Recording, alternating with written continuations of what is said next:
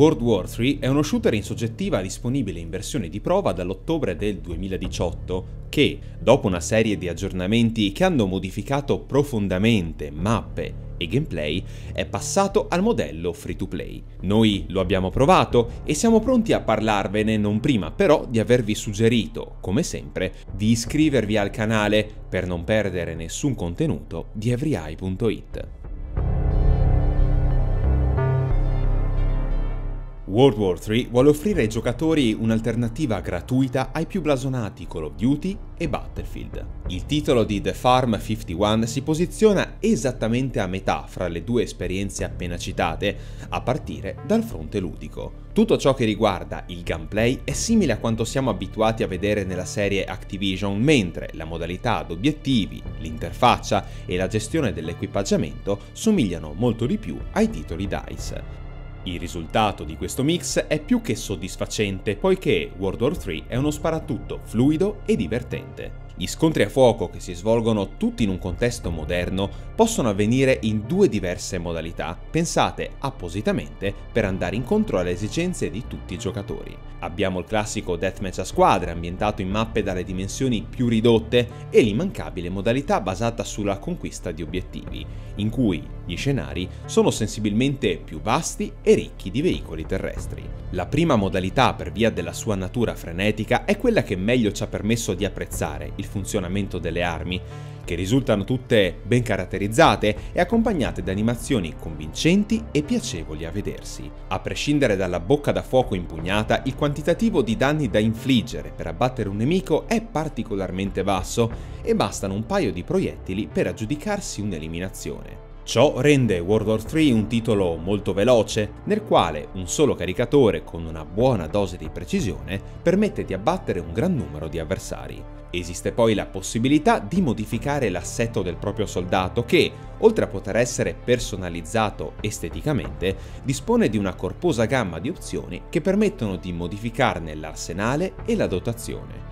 Possiamo ad esempio sacrificare parte della mobilità per indossare una corazza o un elmetto più spessi, così da avere maggiori probabilità di sopravvivenza in un confronto faccia a faccia oppure puntare tutto sulla rapidità. Non è da meno la customizzazione degli strumenti di morte, ciascuno dei quali dispone di un quantitativo enorme di accessori con cui modificare in maniera più o meno consistente il funzionamento dell'arma e adattarla alle proprie esigenze. Chi deciderà di intraprendere il proprio percorso da utente free to play, ovvero senza avere in libreria il titolo originale e senza procedere all'acquisto di un pacchetto, dovrà accontentarsi inizialmente di un arsenale ridotto all'osso, che andrà ad ampliarsi con la classica scalata dei livelli esperienza.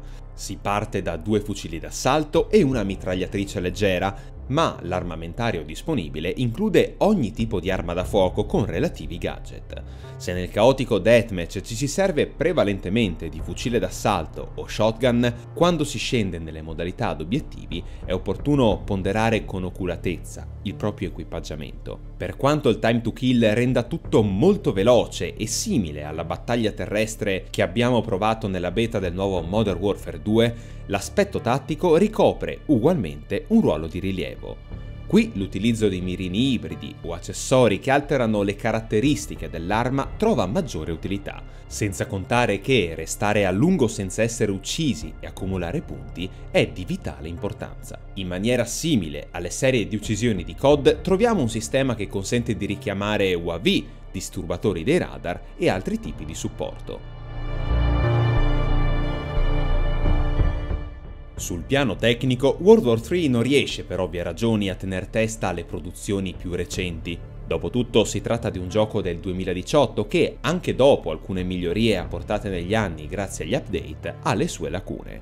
Se da un punto di vista grafico il titolo di The Farm 51 si attesta sulla media con una buona modellazione delle armi e animazioni più che discrete, a deludere sono gli scenari che fanno da sfondo alle guerriglie, i quali si rifanno a luoghi realmente esistenti come Berlino o Varsavia.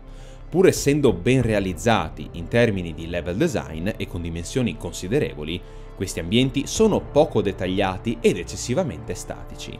Manca del tutto la possibilità di interagire con i fondali e persino le porte sono perennemente aperte, rendendo impossibile il potersi barricare in una stanza con più efficacia. Al di là dell'aspetto puramente visivo, a non averci convinto è l'infrastruttura di World War III. I server funzionano male, spesso è impossibile anche solo accedere ai menu e non di rado capita di imbattersi in inconvenienti di varia natura. Lo stesso team non sembra essere predisposto a comunicare con la community, un atteggiamento, questo, che sta scatenando accese discussioni fra i fan. Insomma, la situazione è delicata e il gioco è ancora in fase di trasformazione, con un modello economico ancora poco chiaro per via dell'assenza del Battle Pass, elemento che sarà centrale per comprendere in che modo sarà possibile supportare il progetto. World War III è un titolo che possiede indubbie qualità in termini ludici, ma che, allo stesso tempo, è affetto da alcune problematiche evidenti che potrebbero gettare un'ombra sul suo avvenire.